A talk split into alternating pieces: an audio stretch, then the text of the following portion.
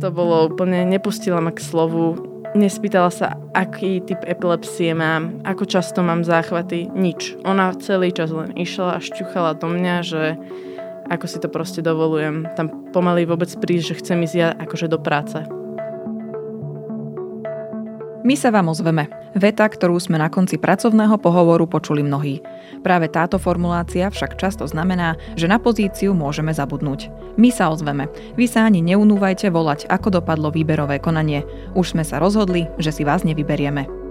To je aj vlastne také nebezpečenstvo, že ten kolektív vlastne zneužije to, že ten človek na spektre je taký, povedzme, sociálne naivný, alebo môže byť, nemusí, samozrejme každý je iný a začne byť k nemu zlý alebo začne ho šikanovať alebo proste niečo takéto nepríjemné.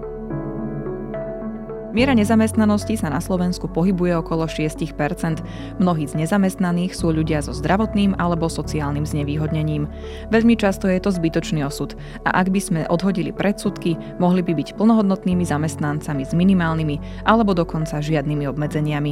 A keď sa uchádzajú o zamestnanie a majú tam túto diagnózu, obávam sa, že budú znevýhodnení, poviem to úprimne na rovinu. A nemalo by to tak byť. Máme pacientov, ktorí normálne aktívne pracujú, hej, že je to strašne individuálne aj celé toto ochorenie, ale to bežný like proste nepochopí nejaký zamestnávateľ alebo niekto, čo zase ja chápem, hej.